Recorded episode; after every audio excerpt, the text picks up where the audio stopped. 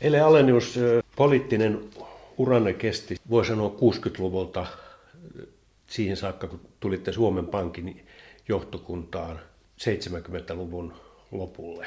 Ja sitten olitte Suomen Pankin johtokunnassa siihen saakka, kunnes oikeastaan pikkusen ennen kuin tapahtui tämä suuri turbulenssi, eli, eli pääjohtajakin vaihtui ja markka devalvoitiin ja, ja ennen kuin Suomesta tuli EUn jäsen. Hmm. Mitä, miten te katoitte sitä muutosta ja murrosta silloin? No täytyy todeta, että, että kun pohdiskelee yleensä niin kuin näitä maailman tapahtumia, niin kyllähän tietysti totta kai kotimaan asiat on, on tärkeitä ja varsinkin kun sitä tuota oli pankissa ollut.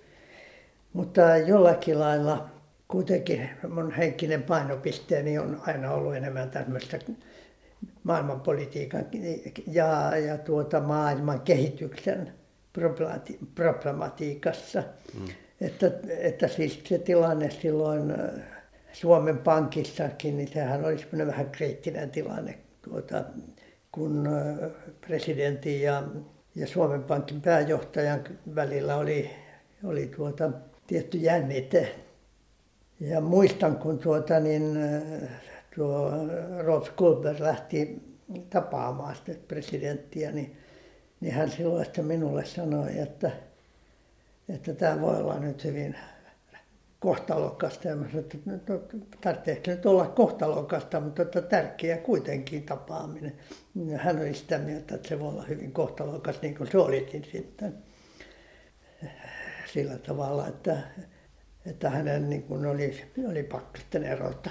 Hmm. No, itse jäitte eläkkeelle silloin kesällä 1992. Joo. Ja silloin Sirkka Hämäläinen oli jo ehtinyt tulla niinkö pääjohtajaksi? No Sirkka Hämäläistä oli, silloin oli, oli ajateltu. Niin, ja se oli juuri se saumakohta. Se oli se saumakohta ja ihan se, sanotaan juuri se tilanne, niin kun johtokunta kokoontui, oli tämä, tämä kriisi, valuutakriisi sillä hetkellä menossa ja presidentin ja, ja pääjohtajan välinen keskustelu oli käyty. Ja siinä jouduttiin silloin tekemään tiettyä ratkaisevaa päätöstä, niin siinä läsnä oli silloin myöskin pääministeri ja, ja sitten mm. valtiovarainministeri. Kulber avasi tilaisuuden ja kun hän oli sitten tuota, avannut tämän tilaisuuden, niin, niin sen jälkeen hän sitten ilmoitti, että hän ei tämän enempää sitten jatka ja hän poistui. Jolloin se oli niin kuin täysyllätys kaikille, että hän, hän tuota, ei siinä aikaisemmin ollut sanonut sitten mitään meille muille ennen sitä kokousta, että hän tulee näin menettelemään. Hän siitä poistui ja tuo, tuo Harri Holkeri sitten sanoi, että, että täytyisi niin kun, en muista enää tarkkaan niitä sanottuja, mutta että, että Rolf Kulper on kuitenkin kunnon mies, että täytyisi niin jotain, jotain tuota sanoa hänen puolestaan nyt. Ja hän viittasi silloin myöskin pääministeri, että, että pitäisi nyt kuitenkin niin kuin korrektisti niin antaa arvoa pankin pääjohtajalle. Pääministeri oli hiljainen, ei hän reagoinut siihen ja sitten mä sen jälkeen sitten totesin, että mä yhdyn tuota Holkerin ehdotukseen että, ja kannanottoon, että vähän kylmästi tämä nyt niin kuin meni tämä tapahtuma. Niin, siinä oli sitten se tilanne, että, että mä olin vanhin johtokunnan jäsen, niin edellytettiin sitten, että mä jatkaisin puheenjohtajana siinä tilaisuudessa. Mutta kun siinä oli tullut esille se, että Sirkka Hämäläisestä tulee sitten seuraaja, niin mä sitten sanoin, että mun mielestäni voitaisiin menetellä niin, että, että Sirkka pitää jo tämän kokouksen puheenjohtajuuden, vaikka häntä ei ollut vielä muodollisesti niin pääjohtajaksi nimitetty. No kävikö niin? Joo, kyllä. Hmm. Sirkka Hämäläinen sitten siirtyi hmm. johtamaan puhetta. No valtiotieteen tohtori Ele Alenius, halusin oikeastaan tämän saumakohdan kuulla, vaikka kuten sanottu, niin me puhumme nyt tästä teidän kirjastanne Maailman kehityksen suuri käänne ja pohdimme näitä suurempia kysymyksiä, niin tässä on kuitenkin hyvin suurelta osin pohdintaa tästä, miten rahapolitiikalla ja finanssipolitiikalla ohjataan maailman kehitysvirtoja.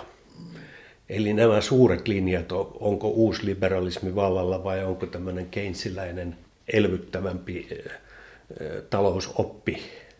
Niillä on kuitenkin näissä niin kuin maailmanhistorian suurissa virroissa niin merkitystä. On, on merkitystä, joo. Ja tämä oli eräänlainen saumakohta myös Suomessa silloin.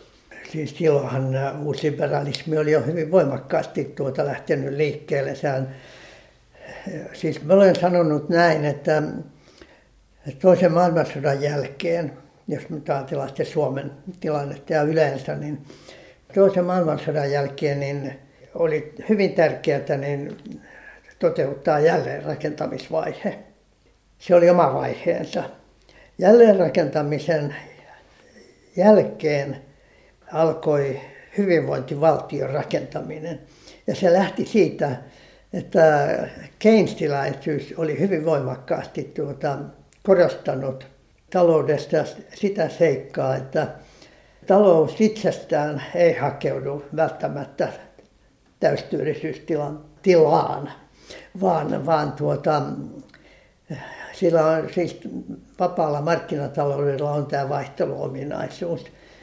Ja keynesiläisyys lähti nimenomaan siitä, että valtion pitäisi pitää huolta siitä, että efektiivinen kysyntä olisi riittävän suuri pitämään yllä täystyöllisyyttä.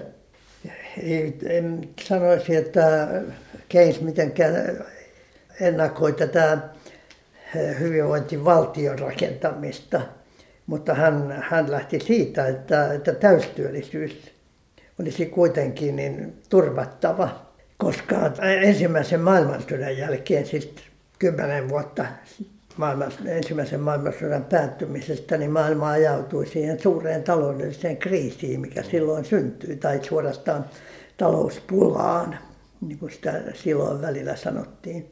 Ja Keynes tutki sitä problematiikkaa hyvin perusteellisesti ja tuli siihen tulokseen, että, että nyt toisen maailmansodan jälkeen niin niin se ei saa toistua, vaan yhteiskunnan pitää pitää taloudellinen kehitys mahdollisimman vakaana niin nimenomaan finanssipolitiikan avulla. Se oli se kompensatorinen finanssipolitiikka-ajatus, joka, jossa tuota, niin verotusta säätelemällä niin, niin tuota, ylläpidetään tehokasta, e-, efektiivistä kysyntää.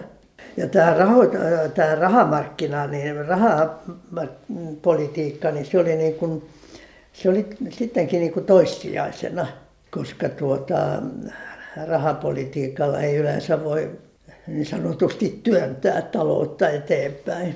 No se on vähän nähty nyt, kun hmm. Euroopan keskuspankin toi, toimet, ne. Vaikka korot ovat jopa miinuksella, niin ne, ei talous meinaa lähteä millään käyntiin. Aivan. No Euroopan rahapolitiikassa niin on se ongelma, että sopimus, niin, joka lähtee siitä, että, että keskuspankilla ei ole oikeutta niin, niin tuota, rahoittaa valtiota. Mm-hmm. Suoraan.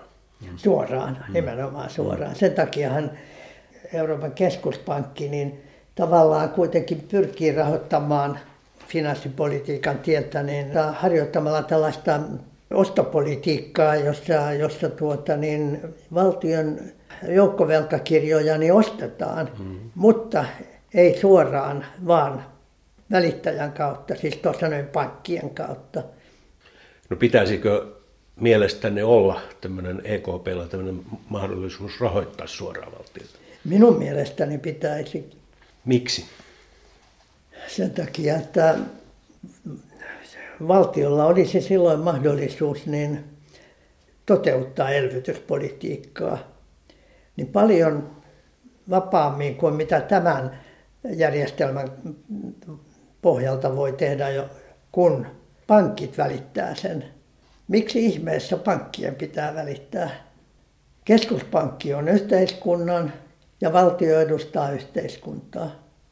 Tämä on, se, tämä on tuota yhteiskuntafilosofinen kysymys, siis toisin sanoen, niin tämä meidän yhteiskunta rakentuu sillä tavalla epädemokraattisesti, että meillä, meillä on tavallaan kahtia jakautunut yhteiskuntajärjestelmä sillä tavalla, että toisaalta on vapaa markkinatalous ja toisaalta sitten on yhteiskunta, joka, joka toimii tuota eh, vallan kolmijaon periaatteen pohjalta.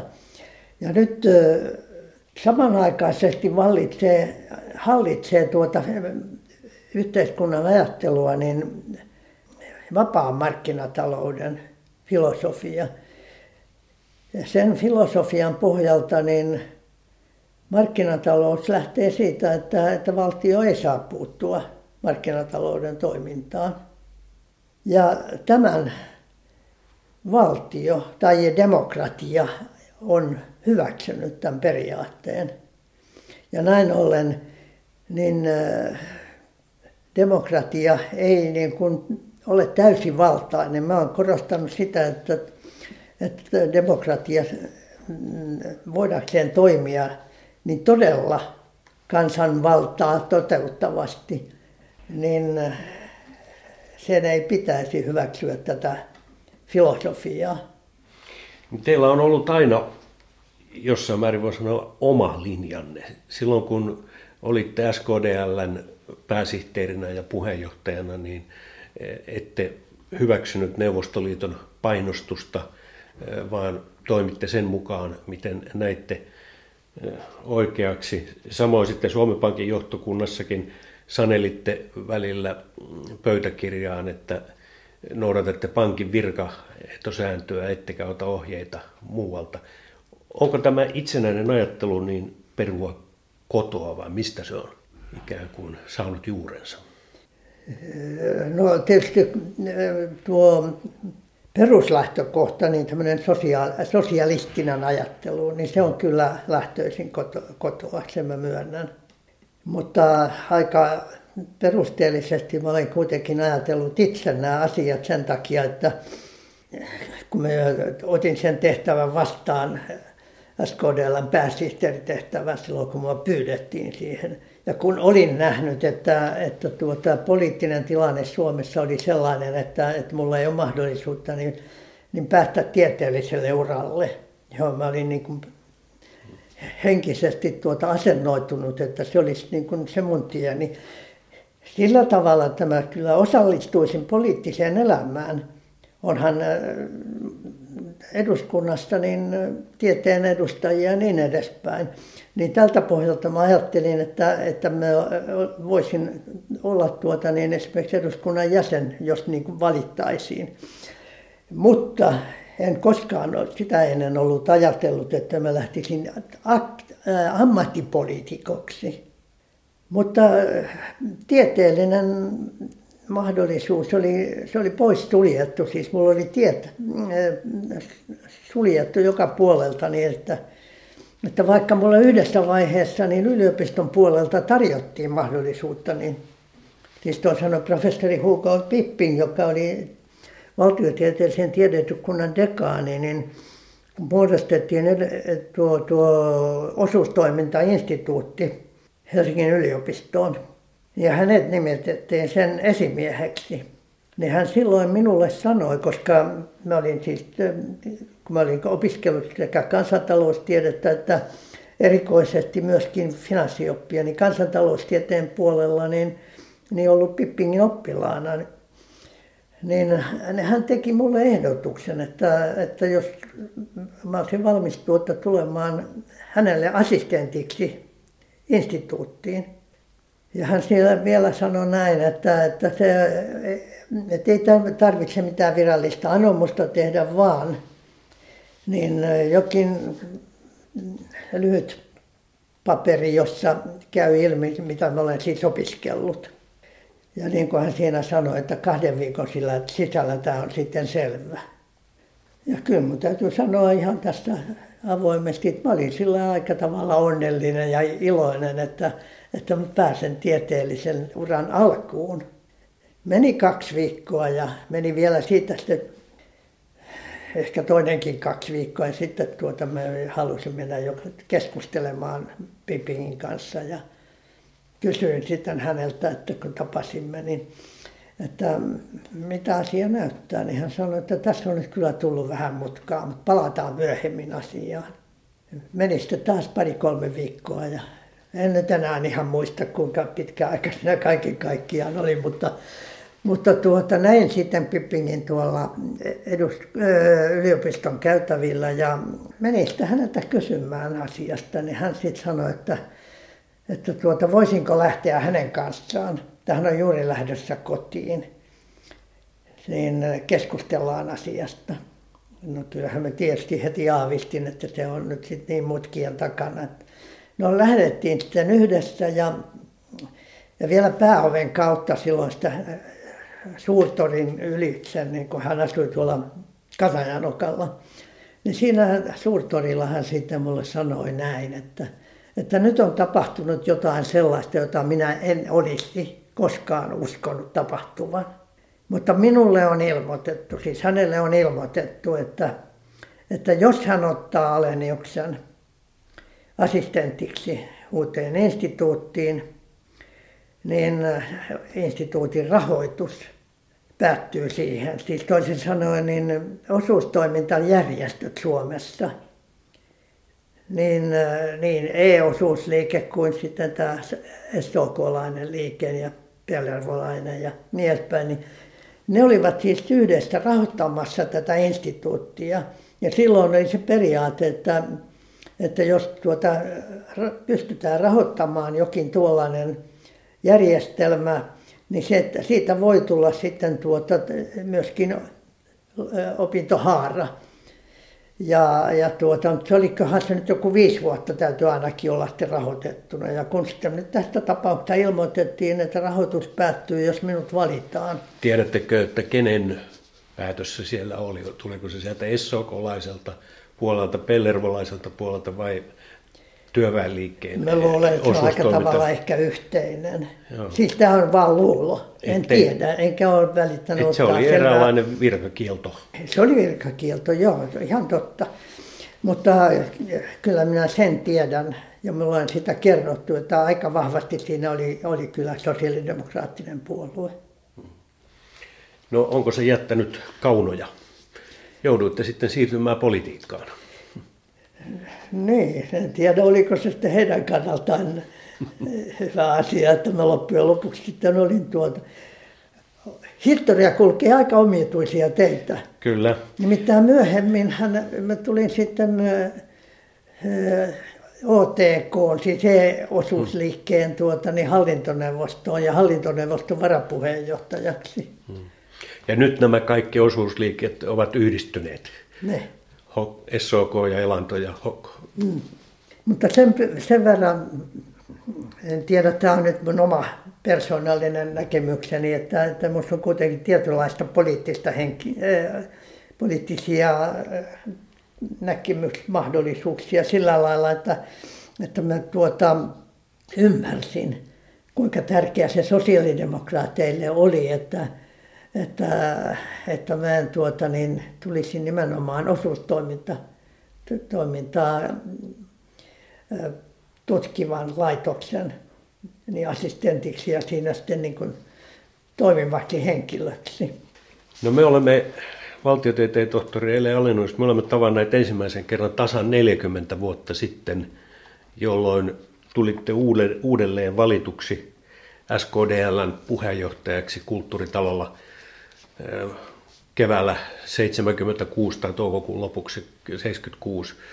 Teimme silloin haastattelun siellä ja yritin kaivaa se, näytti, että se olisi ikään kuin radioarkistossa ollut, mutta valitettavasti se nauha nyt oli sieltä hävinnyt, eli en, en voi siitä tässä ottaa pätkää. Mutta silloin olin ensimmäisen kerran teitä haastatellut ja silloinkin muistikuvissani on se, että olette todella itsenäinen ajattelija ja nyt voisimmekin siirtyä tähän maailmankehityksen suuren käännekirjaan tarkemmin.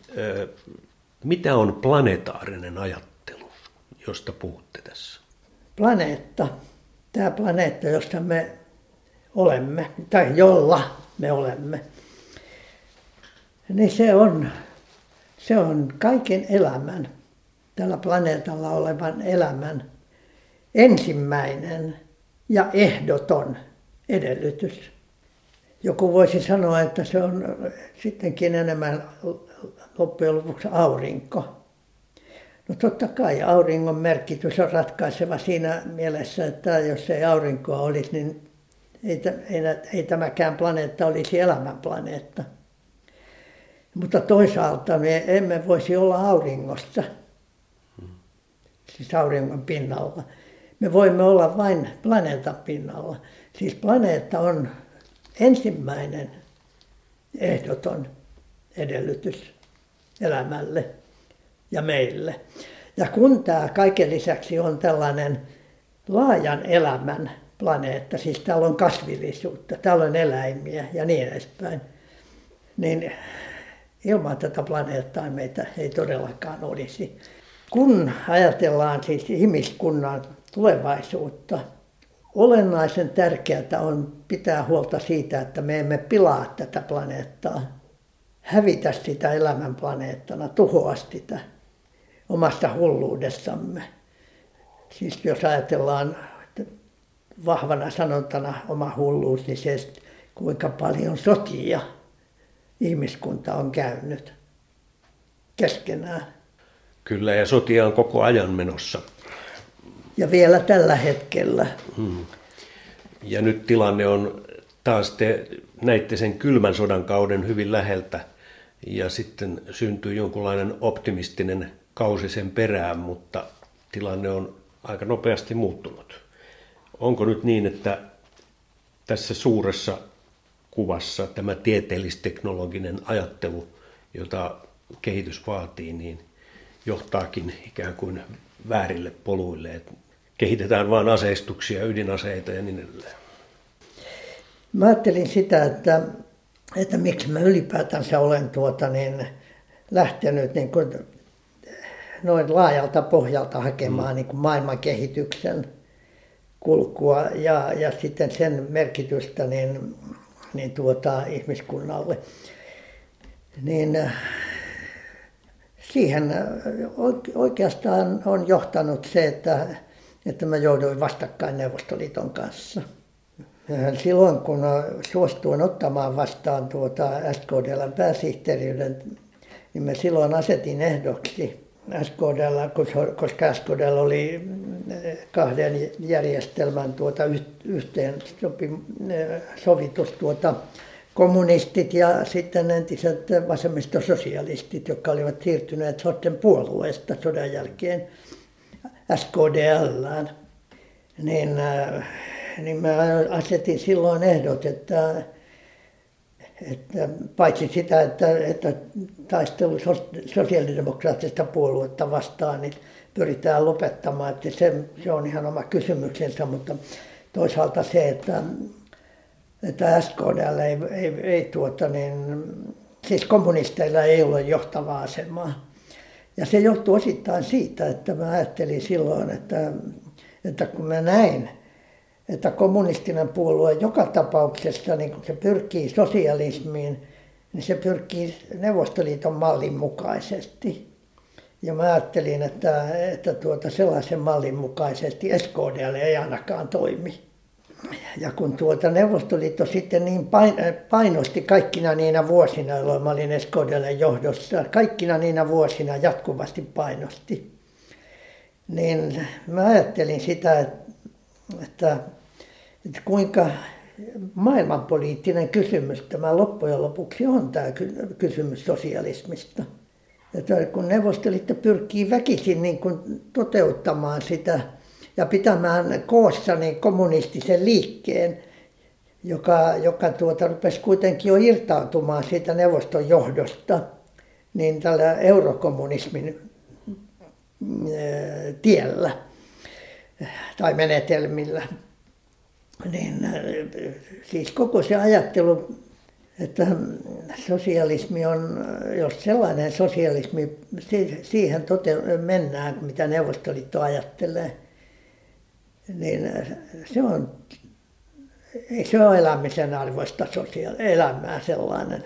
Että mä olin niin ehdottomasti sitä mieltä, että, että maailman täytyy löytää jokin muu tie.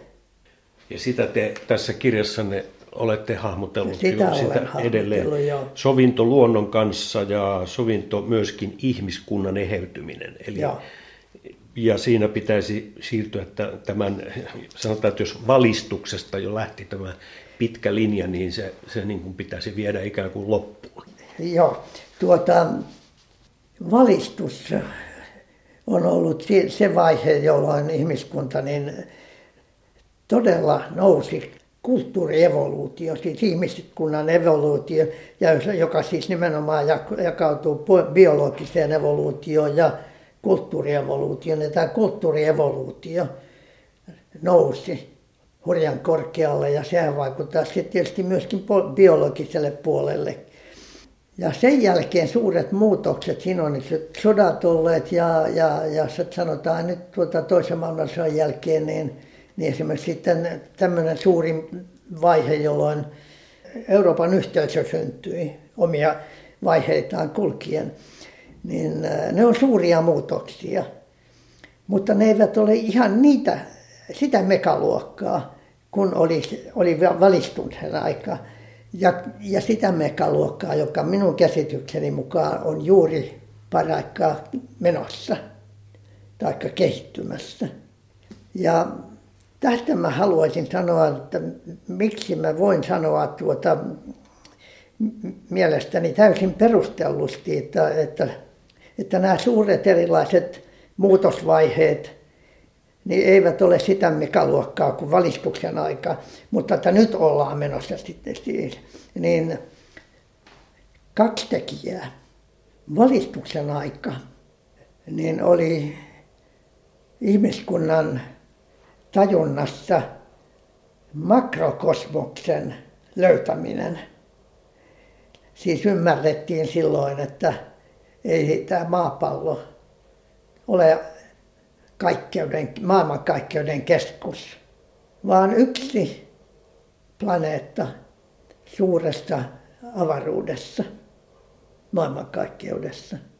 Siis koko henkinen, silloin, silloin oli väkisinkin suuri vaikutus henkisesti siitä, siitä niin kuin tieteellisemmän ajattelun ja, ja, ja sitten silloin siihen mennessä hallinneen kirkon, katolisen kirkon vaikutuksen niin ohitse. Silloinen säätyyhteiskunta, joka oli, oli satoja vuosia vallinnut, niin se murtui. Ja murtumisen yhteydessä syntyi demokratia. Ja samalla johti teollisen yhteiskunnan syntymiseen tämä makrokosmoksen löytyminen. Nyt toinen. Ihmiskunta on kvanttifysiikan kautta löytänyt mikrokosmoksen. Siinä tuon aineen sisältämien, sisältämät valtavat voimat, ydinvoimat. Siis tässähän me siirryttiin niin tuota, luonnon perusvoimien löytämiseen ja, ja hyväksi käyttöön, siis ydinvoima. Mutta myöskin Siis ydinvoima mikrokosmoksen kautta tultiin ensimmäiseksi niin suurena oivalluksena niin, niin ydinaseen luomiseen. Mutta hieman myöhemmin avautui niin mikrokosmoksesta niin tämä mahdollisuus nopeuttaa toiminnat, siis aika tavallaan se suhteellisuusteorian mukaisesti, niin se tuli niin suhteelliseksi, mutta se on eri suhteellisuusteoria, mutta mä nyt käytän tätä sanontaa. Toisin sanoen, niin tämä normaali, ajan normaali ulottuvuus, tai rea- normaali, kun tarkoitan reaaliulottuvuus, niin sehän on mieletön. Me voimme, voimme tuota niin, muutaman sekunnin erolla niin television kautta seurata, mitä niin täysin toisella puolella maailmaa tapahtuu. Kaikki olympiakisat ja niin edespäin. siellä oli 100 metriä, niin se, me ollaan oltu siinä mukana se, se niistä vajassa kymmenessä sekunnissa. Mutta myöskin äärettömät mahdollisuudet niin säilyttää muistia, tietoa ja koota se yhteen ja se on pysyvästi sitä käytettävissä. Siis tämä mikrokosmos on avannut ihmiskunnalle ihan samalla tavalla kuin makrokosmos avasi, avasi valistuksen ajan jälkeen valtavan kehityksen. Niin mikrokosmos on avannut, se on täysin verrattavissa sinne valituksen aikaan. Niin, eli Alan, jos sanotte tässä kirjassanne, että se vaatii nyt sitten demokratialtakin sitä, että pitäisi ikään kuin astua sille tasolle, joka kuuluu. Nyt ollaan tällaisessa ihan kuin riistovaiheessa. Riistetään luontoa, riistetään ihmisiä. Mm. Miten se tapahtuisi demokratian ikään kuin tämä eheytyminen ja kehittyminen? No, no ensinnäkin, en, että, että, totta kai siis täytyy, täytyy ihmisten niin kuin vapautua tuota, tästä filosofian riippuvuudesta, joka tällä hetkellä on. Kaksi perus, mutta voidaan sanoa kolme tavallaan, niin perusfilosofian riippuvuutta on tämä valitsevan kapitalistisen järjestelmän niin äh, ihmisten riippuvuus siitä, jotka hyväksyvät sen ja pitävät sitä ainoana oikeana. Sitten sosialismin puolella, niin on ollut tähän asti ihmisiä, jotka pitävät, ovat pitäneet sosialismia oikeana, mahdollisimman oikeana, ovat olleet siitä riippuvaisia. Mutta siitä on paljon enemmän vapauduttu siitä riippuvuudesta kuin mitä tästä vapaan markkinatalouden riippuvuudesta. Varsinkin kun vapaa markkinatalous löysi tämän toisen ilmaisumuodon, pohjimmaltaan se on se sama entinen, tämä uusliberalismi. Ja se on mielestäni epäoikeudenmukainen. Se ylläpitää puh, puh, tätä... Puhutte tätä... siitäkin, että vajaa prosentti ihmisistä omistaa puolet suunnilleen just näin, just näin. Siis yleismaailmallisesti. Kyllä, kyllä globaalisti. Aivan. Mutta että se vaatisi ihmisiltä globaalia tietoisuutta ja globaalia toimintaa. Tätä planetaarista ajattelua vai mitä se nyt No se, aivan, se on, se on ihan semmoinen nimi, jonka... Mm.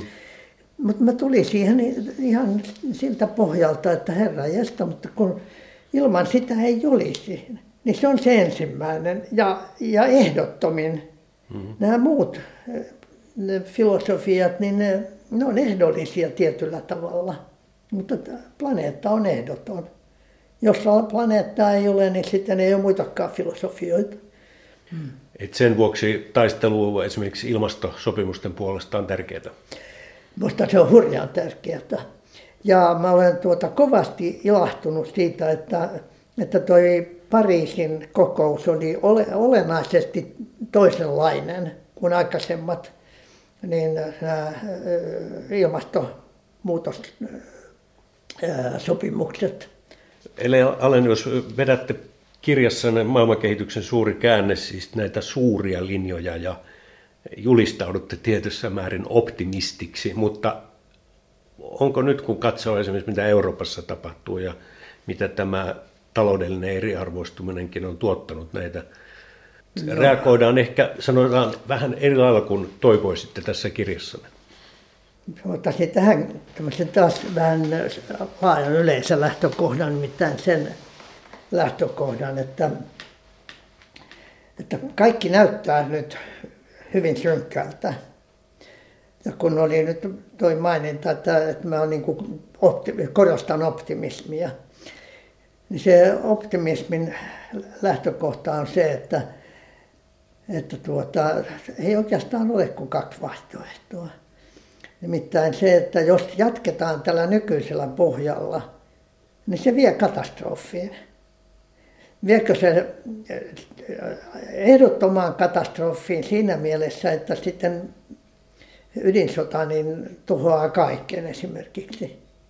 Siis oikeastaan ihmiskunnalla ei ole muuta vaihtoehtoa kuin tajuta tämä uusi tilanne, tämä maailman tilanne, niin ikään kuin tästä planetaristisesta näkökulmasta katsottuna.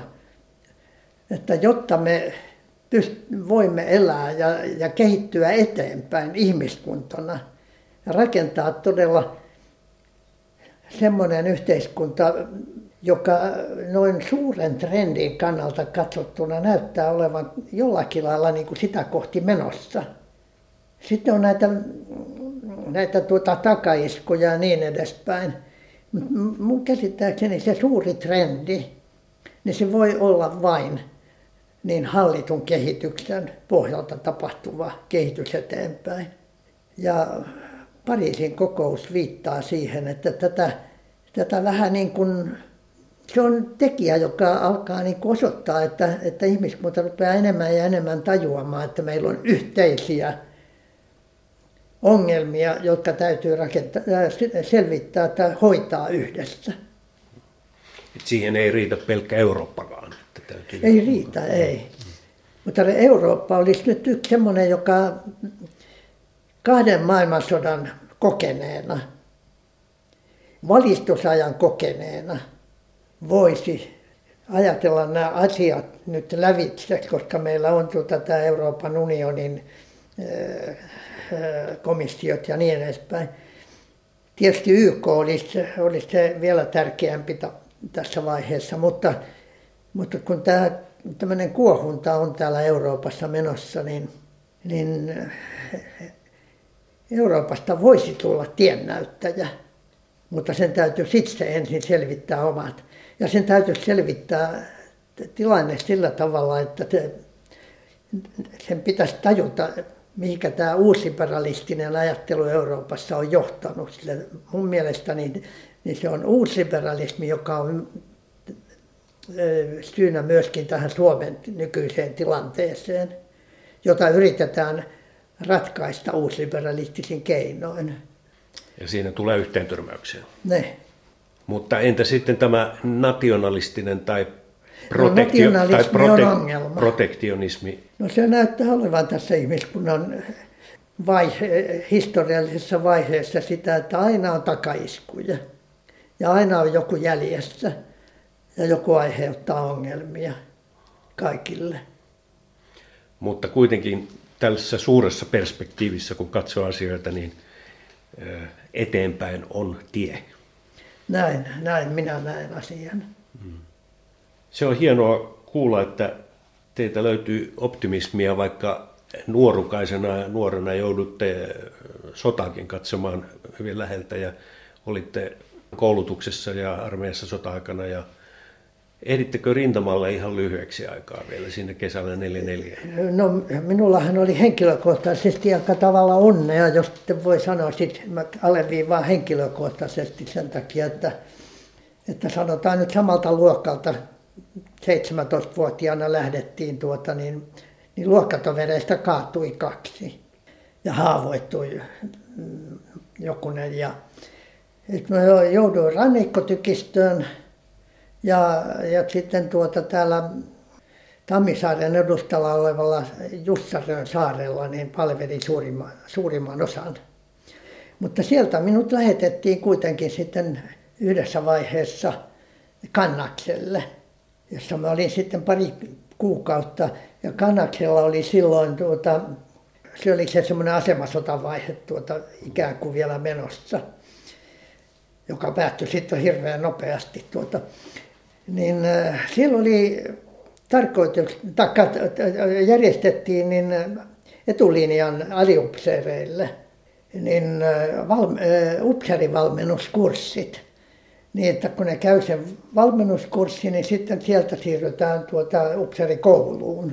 Ja jostakin omituisesta syystä niin yksi tavallinen tykkimieselle alennus lähetetään Turun rannikkotykistä rykmentistä, niin niin sinne Kannakselle kursseille, josta sitten joudun heti ensimmäiseksi niin ilmoittautumisessa, ilmoittautuessa niin esikunnassa, siis paikallisesta tuota esikunnassa, niin kurssin johtajan puhutteluun, joka oli aika omituinen siinä mielessä, että, että kun mä ilmoittaudun, mä tulin mitään pari-kolme päivää myöhemmin kuin muut oli tulleet sinne, joten tämmöinen poikkeustilanne, sen täytyy sen takia käydä siellä ilmoittautumassa, niin Eversti Kauppilaalle. Kun mä ilmoittaudun, tykkimies Alenius ilmoittautuu. Ne katsoo minua ja sanoo, mitä varten te olette täällä? Mä ihan hölmistyin, mitä varten mä, hän kysyi multa, että mitä varten te olette täällä? Mä vastasin hänelle, että herra Eversti, minut on komennettu tänne. Hän vastaa siihen sitten, no niin tietysti. Mutta te olette aivan liian nuori. Te käytte nyt sitten tämän kurssin lävitse, mutta se ei merkitse, että te menette upseerikouluun. Te ette mene upseerikouluun. Siinä oli sitten keskustelu tuota kurssin johtajan kanssa ja niin edespäin. No, mä olin sen pari kuukautta siellä. Me äh, välillä teimme tuota partioretkiä niin ihan siihen etulinjan taakse ja niin edespäin. Ja jolloin, jolloin mäkin olin tuota lähellä sitten kuitenkin joutua tuota, semmoinen maataistelukone oli havainnut meidän partion ja, ja lähti hyökkäämään ja me ei ehditty kunnolla suojaan tuota, että Mä sitten pidin semmoista pienestä koivusta kiinni tuota ja heittäydyin sillä lailla, että, että kun mä tiesin, mistä se maa, maataistelukone tulee, kun me olimme sen havainneet liian myöhään, että nyt se tulee tosta noin, niin mä olen mahdollisimman kapeasti tuota, niin maalina siinä. Ja sitten se konekivääri suihku meni pikkusen matkaa tuosta vasemmalta, niin se rapisi maassa sitten. Hmm. No, no, mä, mulla oli onnea. Nimittäin se onnihan oli, huipentui siihen, että, että kun yhdeksäs päivä tuota kesäkuussa, kesäkuuta, niin 44, neljä. Mm. niin äh, mut lähetettiin sitten tuota, kurssi niin päättyi ja lähetettiin tuota, takaisin omaan rykmenttiin sinne Jussarööhön. Ja kun mä lähdin sieltä, kuljin sitten kuorma-auton lavalla, niin tuota, ensin semmoisen Tyrisevän kylän kautta ja sieltä tuota Kivennavalle ja Kivennavalta Raivolaan, josta mä astuin junaan. Ja sitten aamulla olin tuota Helsingissä ja menen sitten kotiin. Ja sitten päivän aikana kuunnellaan äidin ja isän kanssa uutisia ja, ja uutisissa kerrotaan, että Neuvostoliiton suur, suurhyökkäys on alkanut. Ja iltapäivällä jo uutisissa kerrotaan, että Suomi on jo menettänyt Kivennavan. Mä olin ollut kiven, niin, tullut sieltä etulinjasta niin Kivennavan kautta niin Helsinkiin. Jos mä olisin päivää myöhemmin, niin en enää olisi voinut lähteä. Sieltä ei enää sitten kyllä siellä oli se pakokauhu silloin sitten, kun tuota neuvostoarmeija tuli ylitse. Tehän menitte kuitenkin sitten reserviupseerikouluun. No mä, mä muuta sitä mieltä, että eihän mä mihinkään upseerikouluun mene, koska mulla oli sanottu, että ette, te ette mene sitten upseerikouluun. Mutta juuri, tämä on mun teoriani, mutta juuri se, että siitä kaatui niin paljon upseereita, niin oli otettava juuri se, kaikki ne, jotka oli siellä valmennuskursseilla olleet. Ne, jotka henki, säilyivät hengistä. Sillä moni niistä, niistä mun tovereista, olin, joiden kanssa musta oli tullut semmoinen toverihenki, niin, niin, niin tuota, kuulin sitä myöhemmin, huomattavasti myöhemmin, niin semmoisilta, jotka säilyivät hengissä, että se ja se kaatui heti jo ensimmäisenä päivänä jotka mä, jotka mä, joiden kanssa mä olin ollut vielä edellisenä päivänä. Niin olihan se nyt mulla henkilökohtaisesti aikamoinen onni.